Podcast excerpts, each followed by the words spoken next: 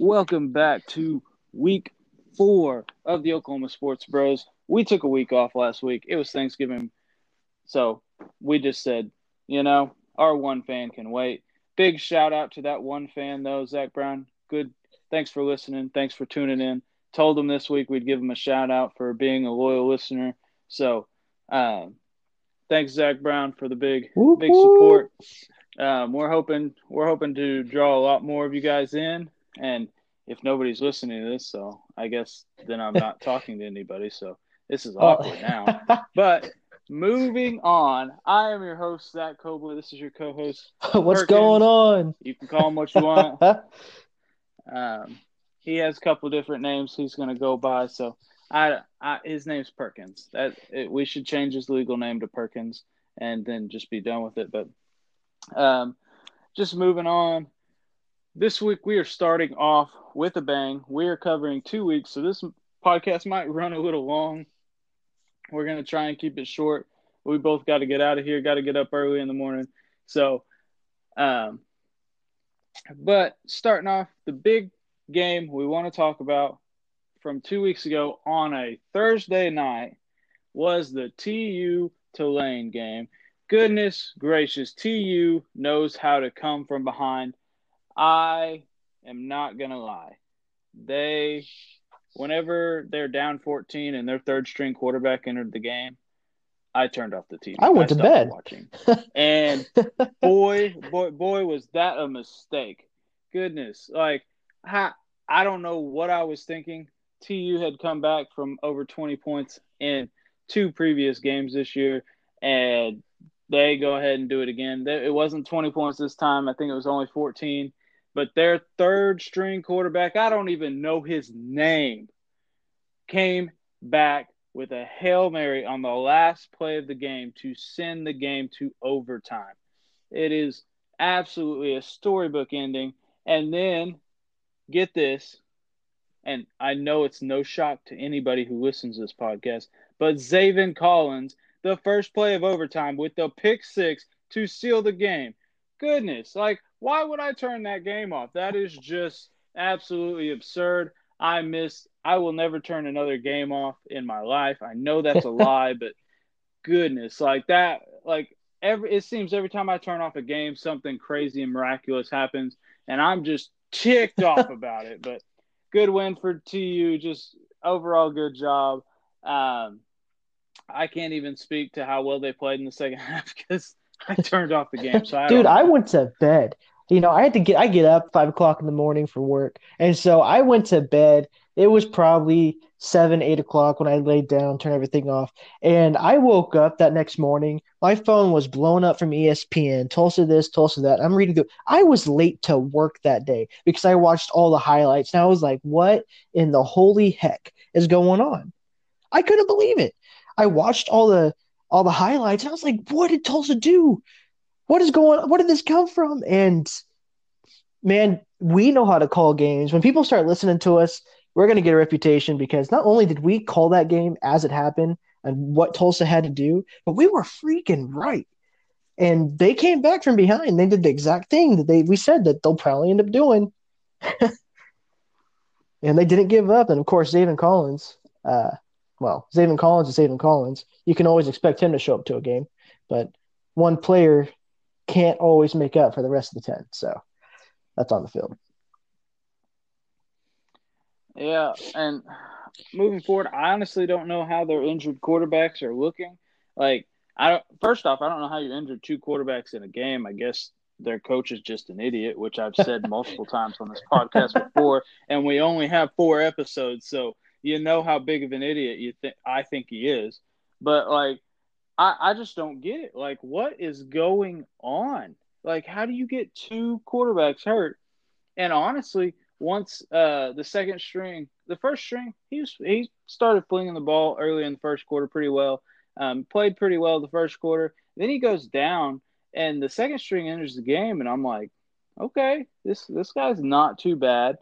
Um, and you you could see, um, I believe his name was Seth Boomer, and he's from Collinsville, so another Oklahoma native. But you could see he was a little bit like uncomfortable at the beginning, and then he finally settled in a little bit and started completing some passes, and then he gets hurt again, and I'm like, whatever, I'm done. But I say that to kind of lead into their next game. Obviously, they got. I don't know if you would say it's lucky because you always want to play the game, but they got lucky because their quarterbacks were hurt and their game got postponed, so they got some extra weeks or an extra week for some healing there. Um, so they might have got a little bit lucky there. Uh, going into their game this week, they play Navy, and I don't know with this game. Navy is historically good. Navy is historically one of those teams that just is just annoying, honestly. Navy just plays um, a simple game. They have 15, 16, 17 play drives. They run the triple option. It's just old school smash mouth football. It's just all about discipline. And that makes me really nervous for Tulsa going into this game. I know Tulsa's highlight point is their defense, but I don't know. The triple option always seems to trip up some good defenses. Um, I believe Tulsa should win this game.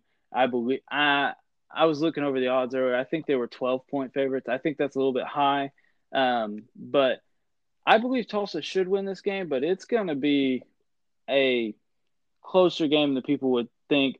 And Navy's going to control the clock, and they're going to have these. They're going to gain three yards, then they're going to gain four yards, then they're going to gain four yards. They're not going to have any home run plays. They're just going to do what they do, and then at the end of the game, if Navy has the ball last, then they're probably going to win. But if at the end of the game, if Tulsa ends up having the ball last, then they'll win. Um, I think it's going to be that type of game. Um, I also think that Navy would be.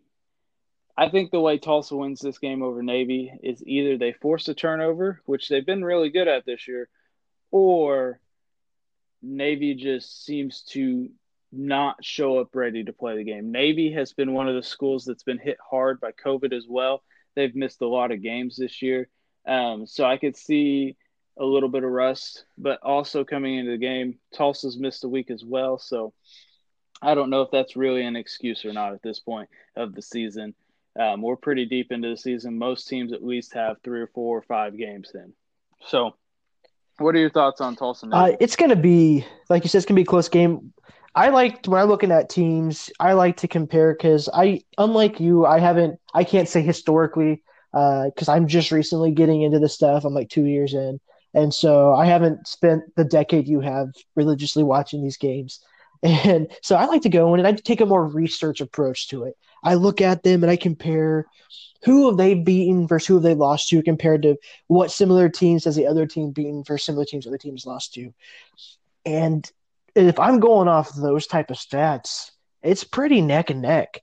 Uh, the only standout game is Tulsa beats SMU 28 24. And two weeks prior, uh, if I'm doing my math correct there, so that's always a toss up, Navy loses to SMU 51 37. And so take that as you will.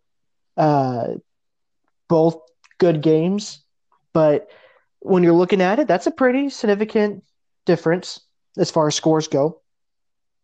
Um, but both teams beat East Carolina. Just going from there, it's going to be a good game. And I, like you said, Navy very good at controlling the ball, can has a great knowledge of what what they're doing. You know, with time on the clock, they're not Syracuse. They don't spike the ball on the fourth down to tie up the game. and so it's uh I think it's going to be a great game, and I think Tulsa is going to do what they do best, and that's lose until the fourth quarter and then come back and win. So, uh, I think that's what I think that's what's going to happen. But honestly, uh, hopefully they figure out their quarterback situation. But I think they're going to be. Yeah, well, it's going to be all right. Tulsa is a, I you know they've proven to their fans don't quit watching us. That I think that's the biggest point to take away. Is they've proven to their fans, you got to watch us to the end of the game. Don't get bored halfway through. It, it, it's very true, but that that first half that they put together is very boring. like I don't know. Like uh, Tulsa's a hard team to watch. like if you turn it on in the second half, you're going to be really pleased if you're a Tulsa fan. But if you turn it on in the first half, you're going to be like, what in the heck are they doing? Like, it, it just doesn't make any sense to me. Um, but with that being said, we're going to go ahead and move on from Tulsa. I think we've kind of beat the dead horse over them a little bit. I think they'll win this weekend. But moving on, the big game from two weekends ago that we didn't get to talk about because we skipped last week because we're terrible people is OU and OSU. OU does exactly what I said they were going to do in the previous podcast. They controlled the game. They came out on fire. They come out swinging and they were up 21 to 0 before you could even blink. And I don't think they ever looked back. Um, the game got kind of boring in the second and third quarters. Team both teams struggled to score. Um, there were a lot of field goals in there, and I don't know this this game never even seemed like OSU was in the game from the very first drive. Uh, you just you just felt like OU was going to win this game, and I don't know if that's how OSU fans felt the whole time, but sitting there as an OU fan watching the game, I was confident the entire way through, which is not my demeanor in any of their games. Like you can you can ask anybody who's watched a game with me. My demeanor in a game is a nervous wreck. I am intent on the TV. I am not relaxed at all. I almost had a heart attack in the four overtime game against Texas. Um, and like this was such a relaxing change of pace for me. OU just dominated this game. One one thing I'm going to call into question on this game is Mike Gundy. Like, like what what is Mike Gundy doing in the fourth quarter, uh, down on his own plus 39 yard line and punting the ball? Like, what are you doing? That is a horrendous play call. And his reasoning after the game was OU's defense had been playing well. He didn't think he could get it. Um, he had some guys banged up on the offensive line. He had he had all these excuses in the book, but like you're losing. You just told well, by putting that ball, you just told your team, "Hey, you're not good enough. I don't believe in you." And that I think that was probably the biggest mistake. I think that's a season killer. Punting the ball there, I don't think it's just a game killer. I think that's a season killer. I think people or or some of his team have seen, well, he gave up on us. Like that that to me is just absolutely absurd. I don't I do not as a coach myself, I don't see how you could do that. I don't see how you could give up on your team like that and just say, "No, I don't I don't think we can do that." And then OU after the punt, they turn around, take the ball 99 yards. It by the way, great punt. It was a great punt. And if OSU would have got a safety on that play, we'd have been talking about it differently. But like great punt, but OU then takes the ball 99 yards and the game's over. Like it's just to me that's just probably the weakest play call I've ever seen. It was way too conservative. You got to go for it at some point. Um, I always get on to Perkins for going for it on fourth down in our Madden league, and literally he'll go for on fourth down from in the first quarter on his first drive inside his own 20 and but this there's no excuse. Like this was the game moment where you needed to go for it on fourth down. And and it was just it's just astounding to me that he punted that ball. I i don't understand it.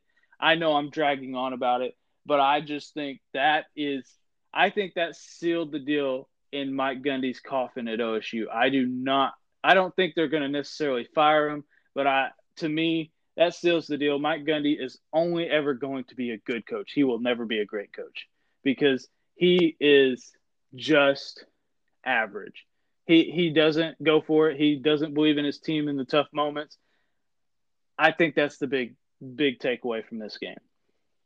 I I mean, you watch the game and you see Oklahoma dominates and OU just just does what they want with the ball, and OSU spent that entire game struggling, entire game struggling, and you think to yourself, you know, as a coach, you know that no matter how great the player, no matter how great the team, if if they're losing and they're struggling that much, the morality of the team during that specific game is going to go down. you know, you and me have played sports our entire life. We know what it's like to be on that side of the ball where we are losing and you just you get that fighting spirit, but there's just that little part of you that just it's just beaten, not defeated, but just beaten. And you know, that's where the coach comes in. You have and like you said, that's the difference between a good coach and a great coach. A good coach says, All right, there's next week. A great coach says, This game isn't over yet even if we can't win, even if we can't score the three, four touchdowns that we need to catch up, we'll score one more touchdown. We will make the deficit not look as big as it is. And that that's the difference. And that's what makes a good coach a great coach or or not a great coach at all. And obviously he showed where he stands on that spectrum. And I think that's about I think that's the best way you can put it is when it came down to it, he wasn't able to bring his team to the mindset he needed to. He said, you know what? There's always next week. And as a coach, in my personal belief, there is no there's always next week. There's right now, we're going to play until that clock hits zero. And then there's next week. And that, that's the only two options, in my opinion. And to see him make that decision as a, you know, as a Oklahoma in general fan, it's saddening because I want to see both teams succeed, even if one's losing by just under 30 points, still, you know? And so. Nah, o- OSU, we can beat OSU by 50 every week. That's fine. every year. I, it, it doesn't matter to me. If we can, if we can throttle OSU every year, that'd be just fine. I don't care how good they are. Uh, like I, I'm not gonna lie. I'm not. I'm not the OU fan who cheers for OSU to lose every week. I actually cheer for them to win every week because it looks better for OU to beat a good OSU team. But if every year OSU comes in with the same Mike Gundy coach, I'm going to be very confident that we're going to win. Like Mike Gundy just does not know how to coach Bedlam. His record in Bedlam shows that he's two and fourteen now. Um, so I I don't know. I that's that's just astounding to me. OSU does rebound. They go to Texas Tech last week, but in all reality, did they really rebound? Like because Texas Tech is not a particularly great team. They go to Texas Tech and they win by 6.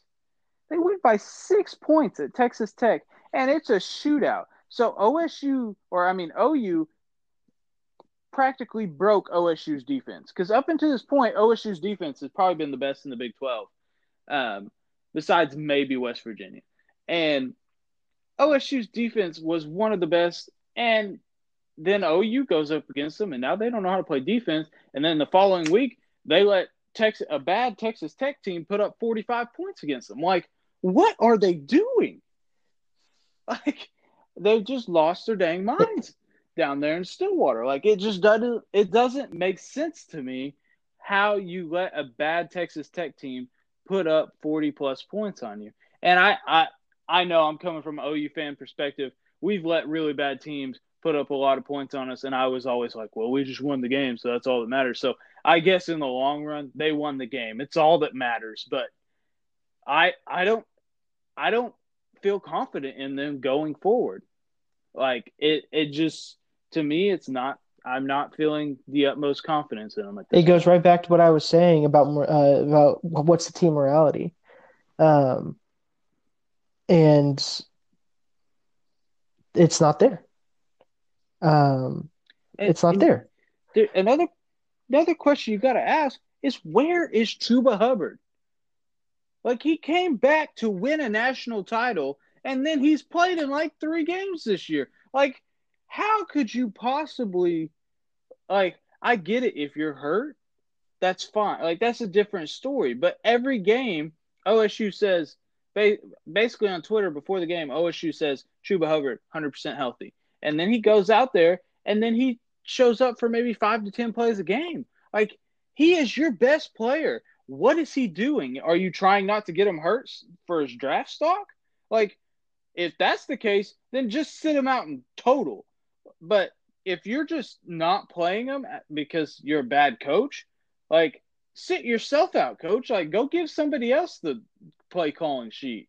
Like that's terrible. Chuba Hubbard is a dominant force, probably one of the best running backs in the entire country, and he's not playing right now. Now, if it's an injury, I take all that back. I like you can't control injuries. I understand that, but from the outside looking in, Chuba just doesn't seem like he's the same Chuba this year, and I don't know if it's the offensive line or I don't know if it's him playing to try to not get hurt. Because if he's playing to try to not get hurt, he just needs to not play this year and just go declare for the draft. I, it, there's no telling. I honestly, I, I feel like that's something that the, the coach needs to make a statement. We're not going to play our best player because we think it's in his best interest to be prepped for the draft. Okay, perfect. But again, you talk about the, a coach that just doesn't seem to understand what a great coach is, and you're just an average coach. Doesn't make the doesn't make best decisions, doesn't make bad decisions, just makes decisions. And at this point, I think he's starting to borderline bad decisions. I mean, either play your running back or don't. But you know, you got to tell the fans, like, why is the person that can change a losing game to a winning game not in the game? And I think that's that's the biggest question to ask. And I, I don't know if we'll ever get an answer.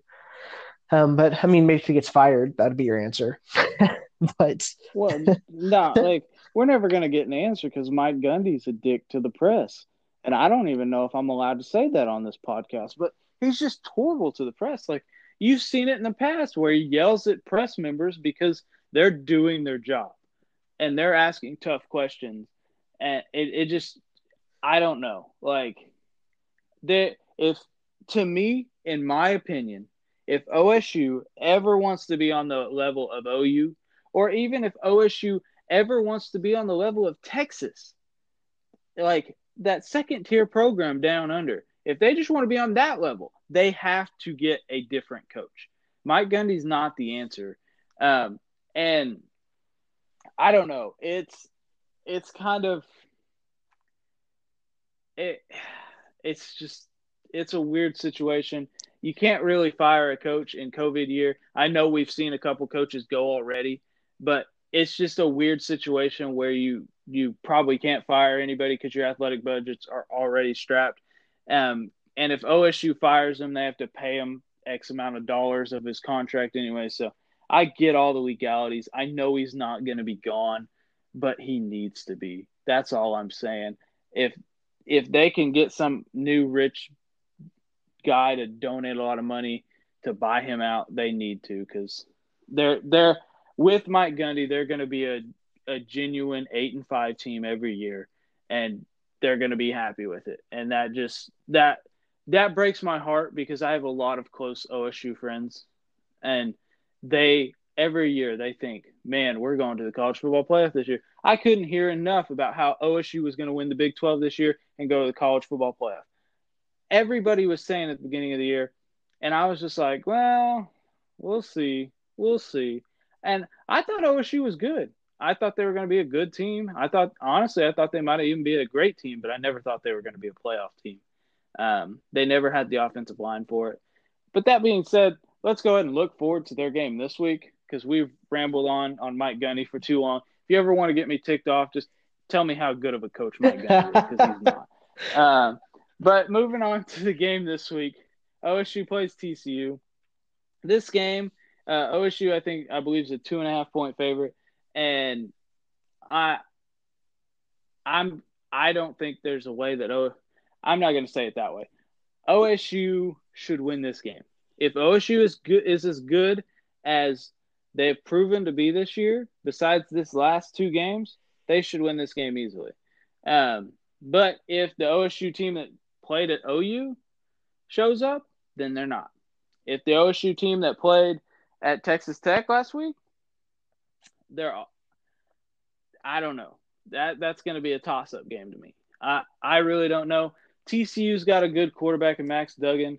Um, he's kind of young, kind of makes a lot of mistakes, uh, kind of makes those rookie mistakes. But I think that OSU should win this game.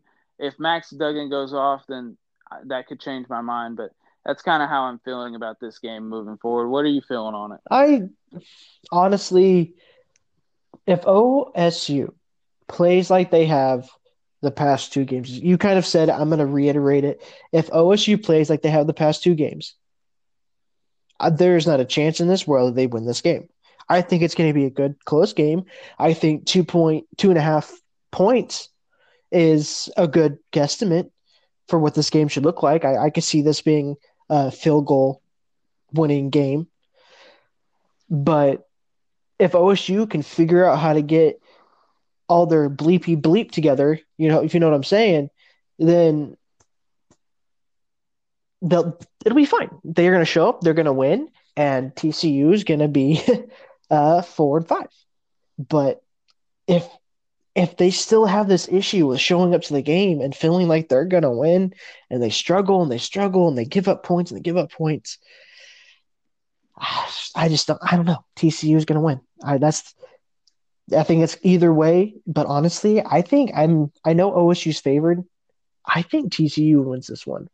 I, I do. I think they win. I, I just OSU is falling apart right now, and unless they have a saving grace that's willing to lift them up, whether that's a, a player who stands up in place of a good coach, or the Gundy gets his uh, stuff together and pretends he knows what he's doing, um, at least for the rest of the season. Well, so, well, just going off going off that, you you said Gundy again, so it got me back on the track about something that I hadn't mentioned yet.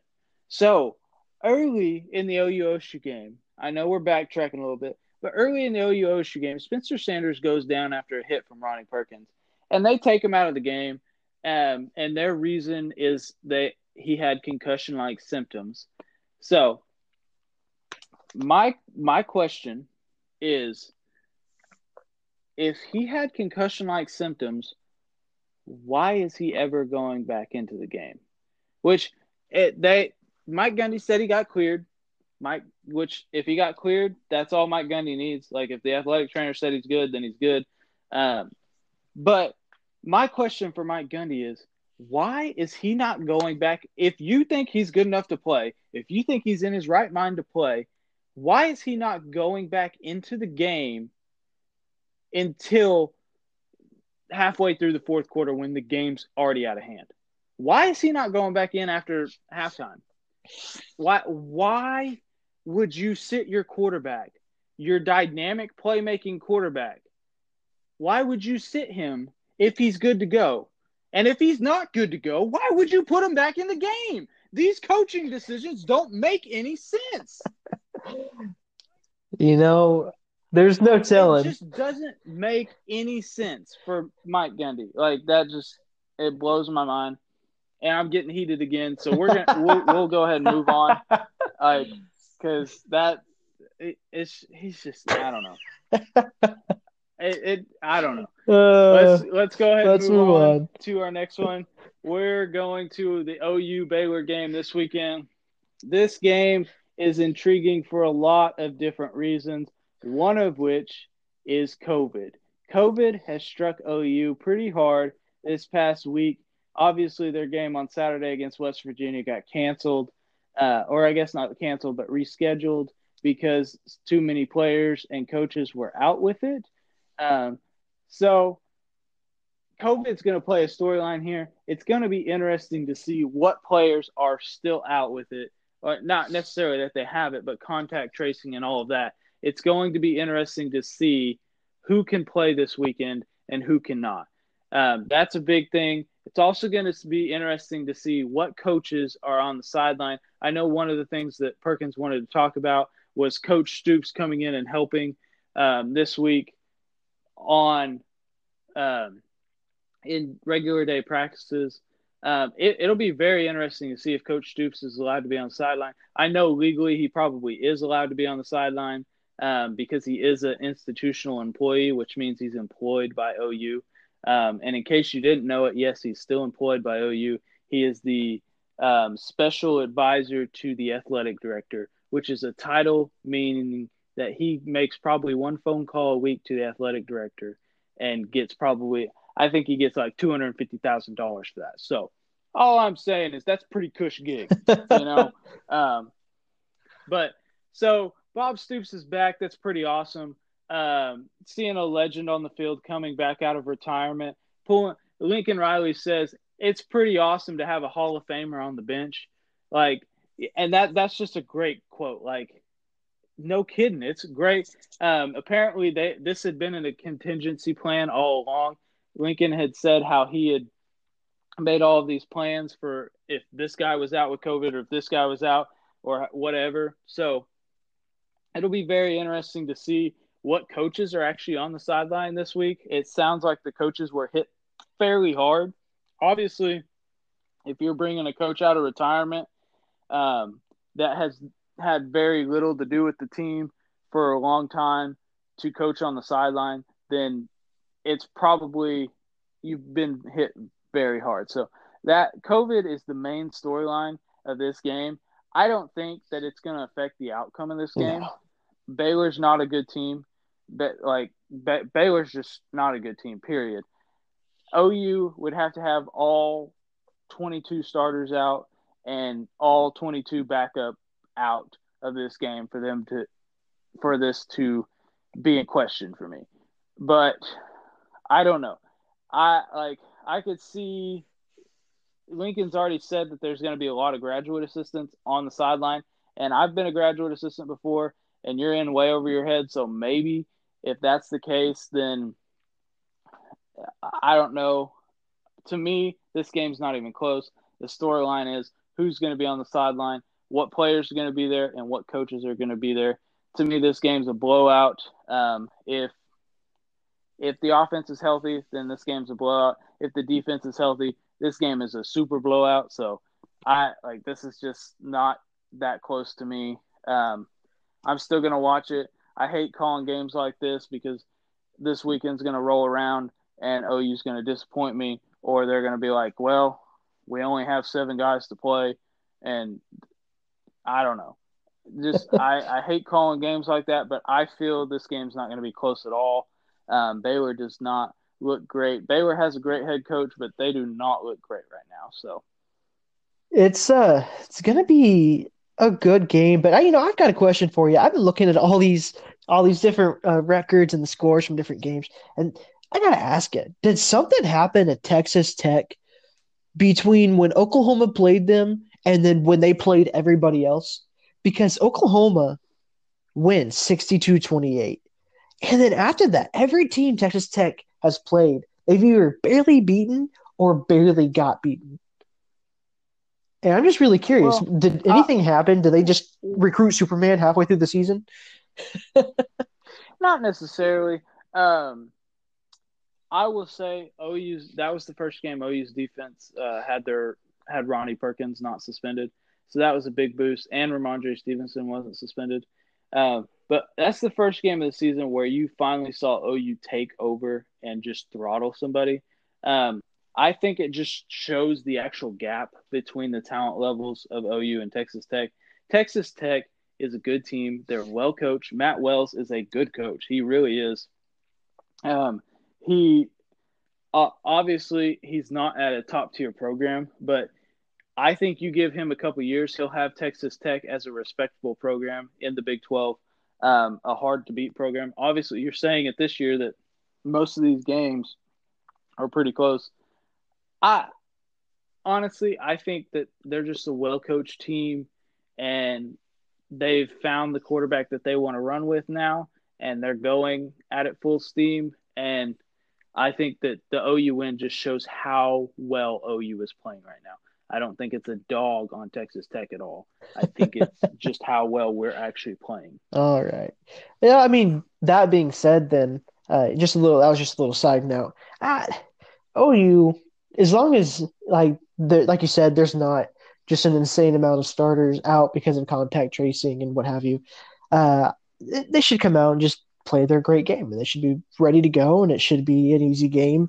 I mean, looking at, you know, I like to look at records and just see how that how each team has competed against certain teams and if we're going off that Texas Tech marks OU at full power, then obviously I can't compare Baylor's performance to OU's performance when it came to Kansas State, which, you know, obviously was the second game of the season and they lost 38 35. Uh, OU did.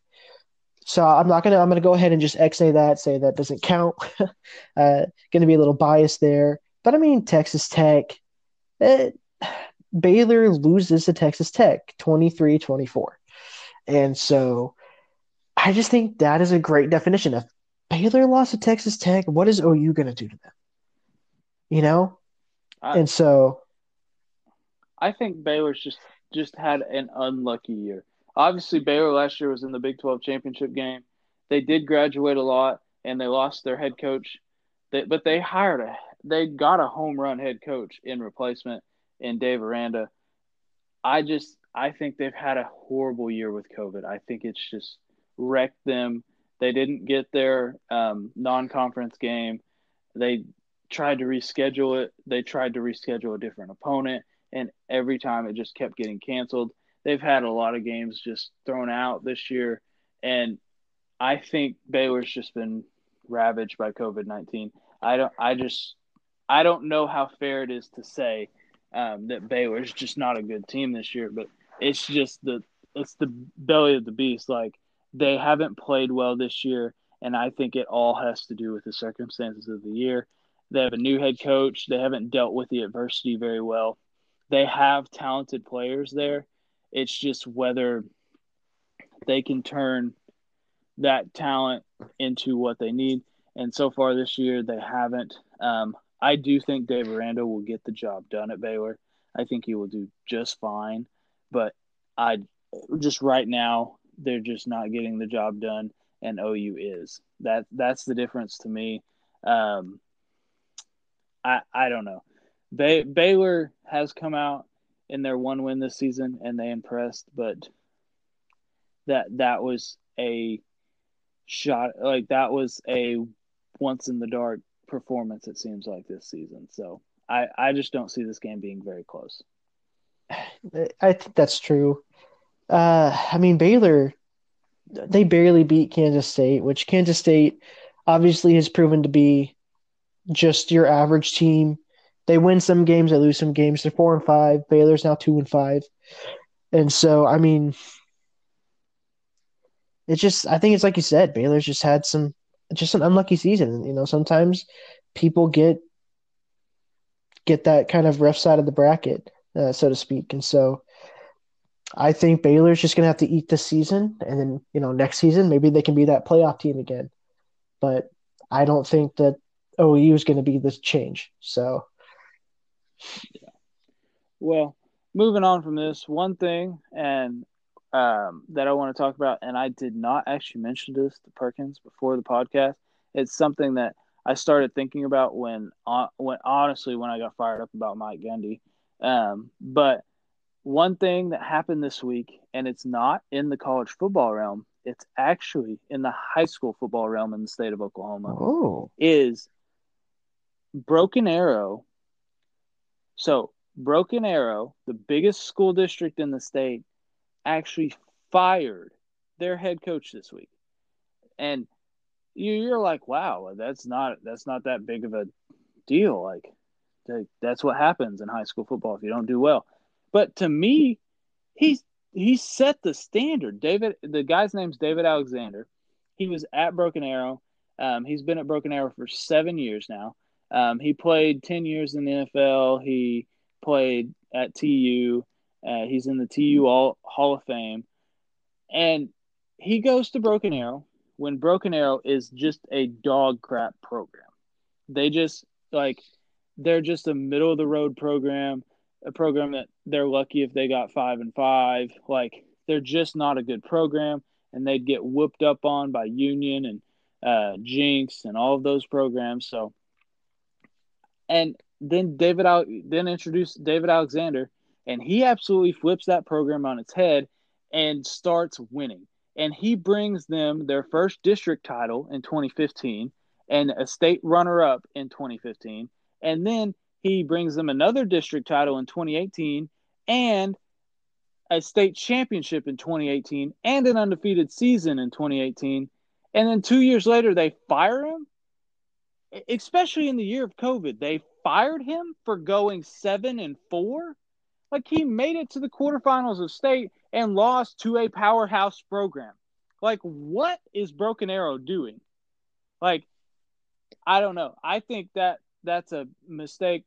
I read in the paper today, though, that Broken Arrow is aiming to hire uh, the Loren guy from Bixby. I can't remember what his last name is. Um, but they're aiming for the guy, the head coach at Bixby right now. Now, if they fired Alexander and they had already kind of talked to Loren and were like, hey, would you be interested in coming over here if we gave you the right package? Then that I would understand. Like that, yes, because that the guy at Bixby is probably the best head coach in high school football at this point. Him or the guy or Blankenship at Owasso are the best head coach is the best head coach at this point. But with that being said, I don't know. Like that that just blows my mind. How do you how do you fire the guy that took you to the mountaintop? And maybe that's the standard that what David Alexander said was he set the standard that high and then he failed to meet that standard this season and they fired him for it. And I was like, like I get it, you set the standard that high, but you set the standard that high. Like you're the one who brought the program there. Like why would he get fired for that? It, it, it I don't think there's anybody in the state besides the state or besides the school board of Broken Arrow that agrees with this decision. Like, to me, it's just they're getting greedy and they fired a great coach for, uh, and they're trying to go after a Hall of Fame coach. Like, to me, the difference. So, the way Mike Gundy made me think about this was I think OSU should fire a good coach and get a great coach what Broken Arrow did was fire a great coach to try to get a Hall of Fame coach. Like it's not like they have the Hall of Fame coach in the books. They're just trying to get him. And that that doesn't make sense to me. Like that's a huge gamble with your program. And if they can get him, I guess the gamble pays off because the way Lorenz ran Bixby, Bixby's had what like four, five, six, seven, ten straight state titles. I don't know, like a ridiculous number. I think it's actually at four, but um, That's still Bixby's good. just really, yeah, Bixby's just ridiculously good. Bixby's the best team in the state, regardless of class, this year. Like, there's no doubt in my mind. Bixby could run over any team in this state. Like, and probably do it with ease. Bixby play face 5A number one, Carl Albert, beat the dog crap out of them. And so Loren is a great coach. If Broken Arrow can get him then yes, they made the right decision. But if Broken Arrow cannot get him, there is no way in heck you should have ever gotten rid of David Alexander. David Alexander's about to go to another team and turn some some other team into a powerhouse program in the state of Oklahoma. Honestly, even if he moved out of the state of Oklahoma, he's going to turn whatever team he's the head of into a powerhouse program, just like he did Broken Arrow. But I know I didn't give any time for Perkins to prepare for this. So, do you have any comments before we move on from this, Perkins? you know, I'm great at winging it, but I actually do. Uh, you know, back in our hometown, uh, we had a coach that came in. You know, I used to I used to play uh, high school football. Uh, I did um, a couple years at lineman, then a few. Then I think I did a single year at wide receiver because I got taller and skinnier. And being 120 at lineman, uh, is it easy uh, come uh, when it comes to it. So I switched to you know wide receiver. But anyways, that being said, uh, we had a uh, head coach come in that changed our program around at our at uh, our school, and um, the fact that he left to go to a bigger program to make more money, you know, destroyed our school football program. It really did. And so now our our football program is still trying to like find its footing every year. It's kind of a gamble if they're going to be better. And I, so I think for Broken Arrow to make this decision, you're kind of it's it's a roulette. That's not that's not the fun kind of roulette. You know, you're not. There's no betting on on red or on 35, and you might not get it. This is, uh, you put all your money down on on freaking double zero. You know, for those of you who understand roulette, and so it's not it's a very rare chance. And so I just I don't know. I think it's a dumb thing. If, it's one thing if that coach had walked away and this is what they were going after, like it happened to us at our school, but that's not what that's not what happened. It sounds like they fired him, and you know yeah, we don't know thing, if it had been for another reason. Like if maybe there's some no, like no, internal. no. We do know. We do know. Oh, we do. We do know. That's what I was just about to say. Okay. Broken Arrow literally came out and said we are not firing him because of an off-field issue. We are not firing him for any allegations against him. We are not firing him for any reason other than his performance on the football field. That blows my mind. Literally came out. what? Literally came out and said that. They that like, they they said he doesn't have a DUI. He didn't go uh, get caught molesting a kid in the showers. He didn't do anything wrong. He's a great guy, and that's that's the thing that blows my mind too. He's a great guy. From what I've heard, about him. I don't know the guy personally, but he's a great guy. He's literally like one of the nicest guys you can meet. From all the stories I've heard on the radio over the past week, he's a nice guy, humble guy, and he just knows how to coach football. And you get rid of him of a better coach. Like it like he's a A and you're hoping for an A plus coach. Like that is that is a big gamble, and I I would it just blows my mind mm-hmm. on that. I don't know, but but we we can move on. I I've gotten fired up this week. There's a lot to be fired up about. So fired up this week. Um, there's been a lot of questionable decisions going on, so but we'll, we'll go ahead and just move on um, from this. What is the game you want to watch out for this week, Perkins? What game on TV are you wanting to watch? You know what? My so I'm gonna go ahead and call this what I would refer to as like my big game because I know we have two separate big games this week. Uh, this won't be a part of my final segment, three games. But as you know, for any of you who have listened to me throughout this uh, this season, so to speak, on our podcast, uh, I have been a big fan of Indiana. And you know who Indiana plays this week? Wisconsin. And so that is my that's my big game. That's my watch out because Indiana's going into it at a just a major player deficit because of Michael Penix Jr. tore his ACL in the last game he played in the third quarter. He ran, I believe the play he did on, that he ran for like 25 yards, got hit, and it just wasn't good and he tore his ACL, and you never want to hear that, especially about a, a quarterback that is the reason Indiana is second just under Ohio State. I could be wrong about that, but I believe that's what I read. But anyways, yeah. right. And so I mean Indiana, no one expected Indiana to play this great. I mean, I started off the season with my betting and I betted against Indiana. And then I stopped and I started betting for Indiana and that paid off.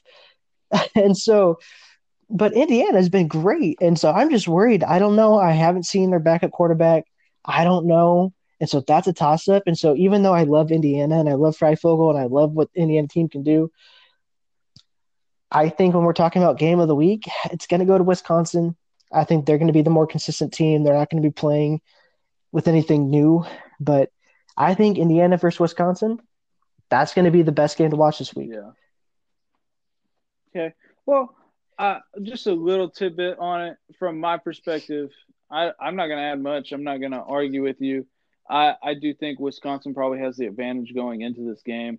Um, but you do have to remember uh, that the reason Indiana's been good has not solely been on Penix Jr. The reason Indiana's been good has been their defense forcing turnovers. Their defense has forced so many turnovers, gotten so many picks this year. They picked excuse me, they picked off Justin Fields three times in the first quarter, and he hadn't been picked off three times in his career. like, there, I I think Indiana's going to struggle on the offensive side of the ball, but I think their defense will keep them in games. So it's just it just depends on whether they can put up a at least a little amount of points for the offense. Like if Indiana can score I don't know, 14, 20 points a game, then I think they have a good chance of winning. That's true. But if they can't, if if they can't do that, then I don't know. It's it's hard to replace a quarterback the caliber of Penix Jr. But that being said, I think their defense will help them a lot. Um, that also being said, for this game of the week, Wisconsin's offense struggled mightily against Northwestern. Oh my gosh! Um, and only put up seven points. It was a horrible game to watch if you watch it. Like it was just, just absolutely boring. like so, but I I don't know, but that that game was just weird. I don't know. So I will say this this game this weekend, I could see it being a toss up because Wisconsin's offense isn't very good and defense or um, Indiana's defense is really good. So that's a that's a matchup nightmare. So I don't know. Wisconsin's favored by 14, but if I'm I, I don't think I picked this game. I might have picked this game.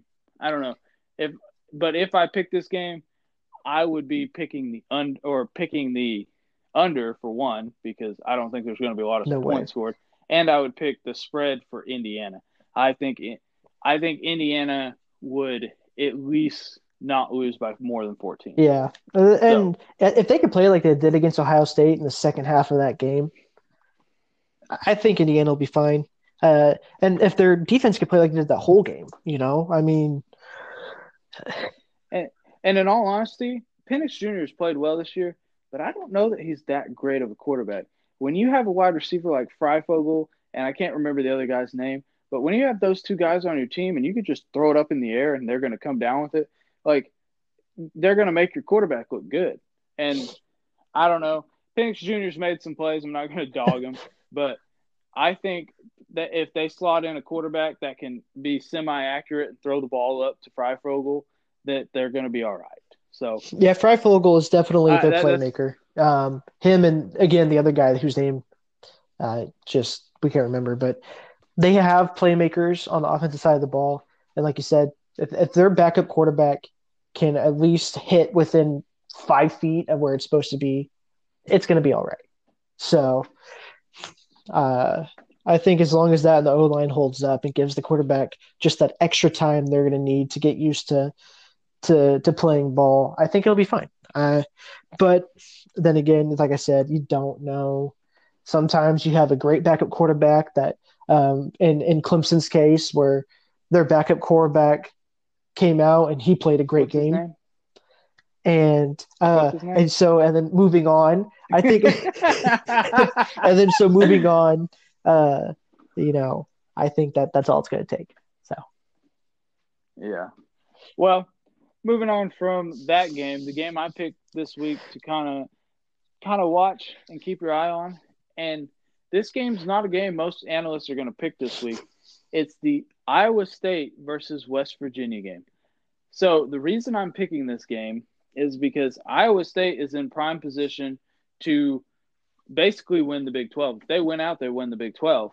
And that's that's a weird circumstance because OU's won it six straight years or five straight going on, trying to win their six straight. So I don't know. Like if Iowa State wins out, they could be in the title game. But one thing I will say is Brock Purdy has struggled when he's been under pressure this year. And if you don't know, Brock Purdy's the Iowa State quarterback. Brock Purdy has struggled under pressure, and West Virginia probably has the best two defensive tackles in the Big 12.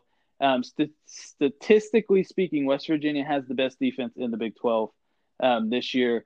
And I think it will be an interesting matchup to see how Iowa State's offense attacks that defense. I know Iowa State has Breece Hall, probably the best running back statistically wise in the country at this point. I think he has eight games over 100 yards um, with one at least a touchdown. So I think there's this game. If Iowa State can control the ball, if they can run the ball well with Breece Hall, then I think that they will be able to win this game. Um, and if Brock Purdy can keep under, keep his composure, and not throw an enormous amount of interceptions, then they will be just fine in this game, and Iowa State should win. But that being said, if there, if West Virginia's defensive line forces a lot of pressure and forces uh, Brock Purdy into these bad throws, I do think that West Virginia could have a chance. So that's just kind of what I'm thinking on this game. Um, I know you didn't do a lot of research on this game. Do you have any thoughts before we just go on to the next uh, yeah segment? so uh, you know just as you know me as uh, someone who loves football i love the defensive side of the ball i think that is arguably just one of the most important parts of of the game which you would think oh no offense is the most important part because that's how you score but no uh, an amazing defense can in some cases if they're really really good you get pick sixes, fumble recovery, uh, fumble recoveries for touchdowns. I mean, they could score all the points for the offense. Offensive has come out in the field, you know, in a in a crazy game. And so I think if you know they're the tackles in West Virginia come out and they apply that pressure and they're hungry for that ball and they get into the backfield and they get in that quarterback's face, I think that's the tie turner. And I think that's a tie turner in any game. You know, so just I think it all it's going to come down to is what's the stamina of that defensive line and will they be hungry enough to stop Iowa State? And I, you know, I may not know much about coming in, but I can tell you it's that simple. When it, when you're coming at a team like that, that simple. Can your defense yeah. get and there? another another thing I don't know about is how much depth West Virginia has on the defensive line. I know they have two good players who are brothers, but I don't know how good their depth is. Um, I know they've had a good defensive year so far, so I assume they have some good depth or at least some good players around those two. But if I'm being honest, I haven't watched a West Virginia game this year. Like, there's been no reason to watch mm-hmm. them. That so, um, but that was just kind of my last game. We are going to um, anything. Well, actually, before I say this, anything else you want to cover? Anything else you want to touch on before we go to our final? Yeah, uh, there's um, just some sad news that came out uh, Thanksgiving week.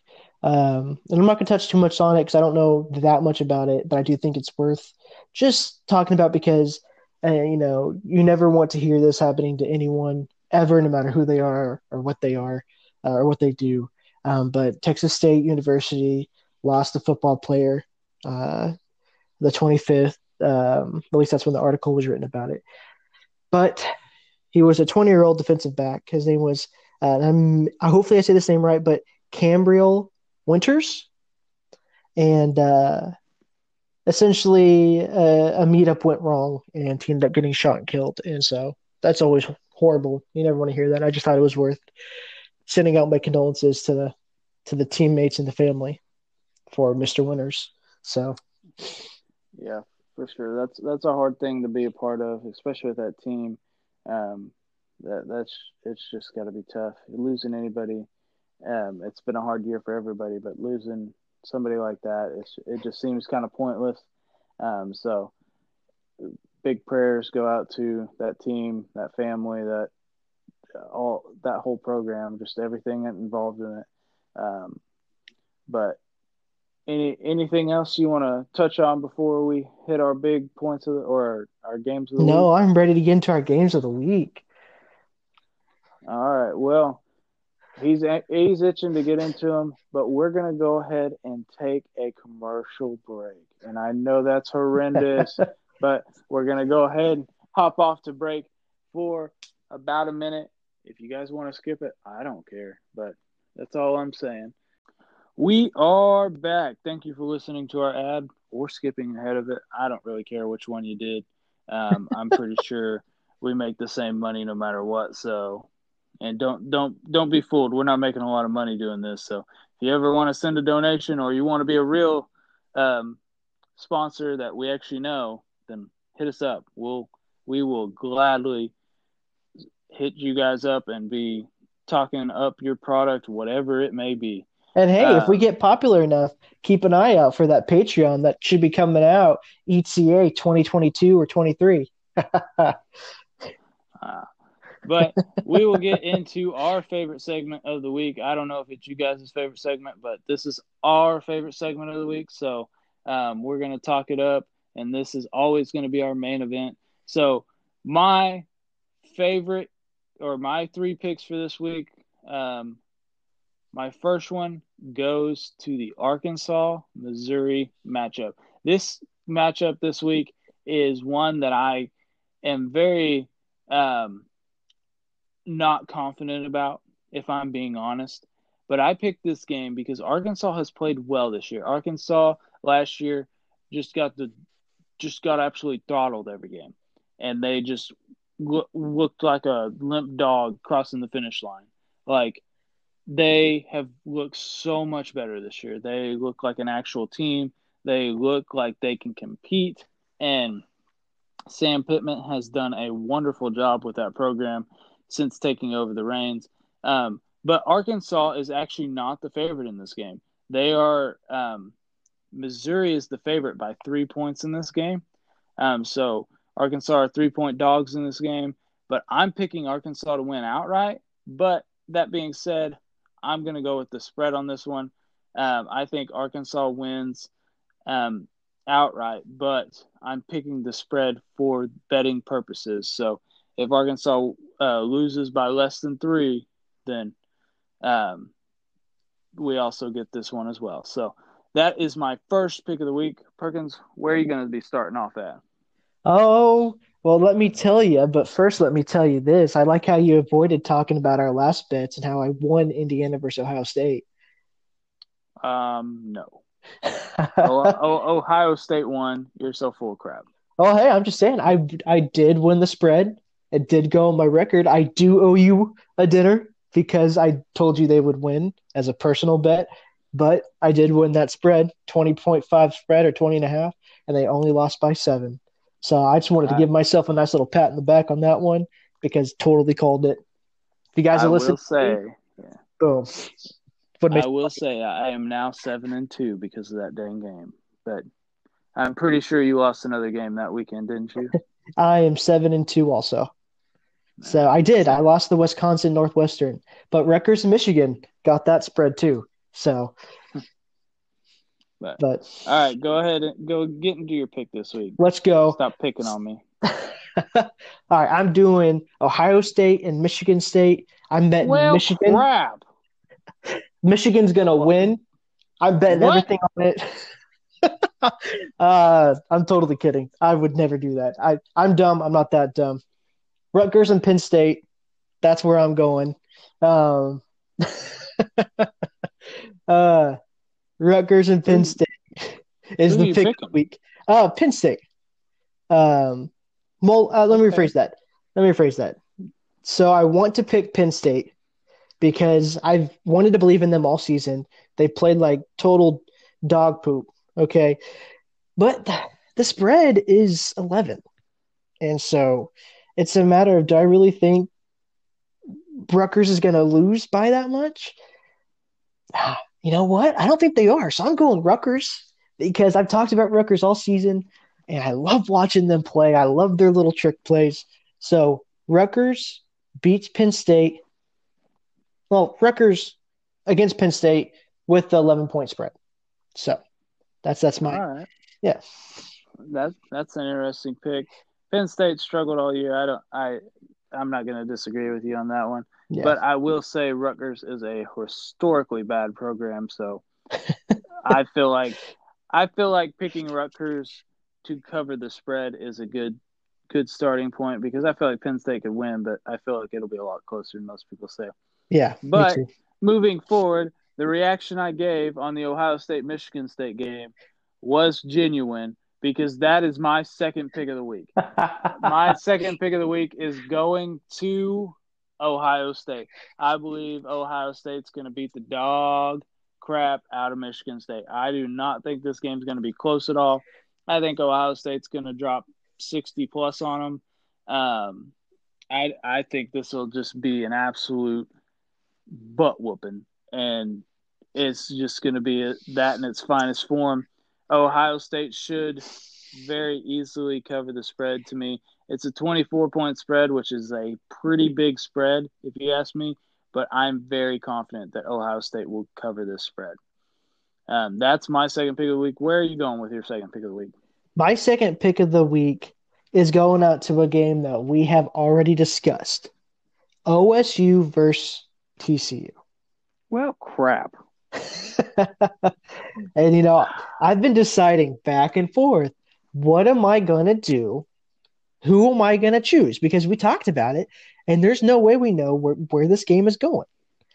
And I don't know because it's only a two and a half point favorite. So this is a really risky game. But honestly, it's one of the few games out there that I thought was really worth betting on.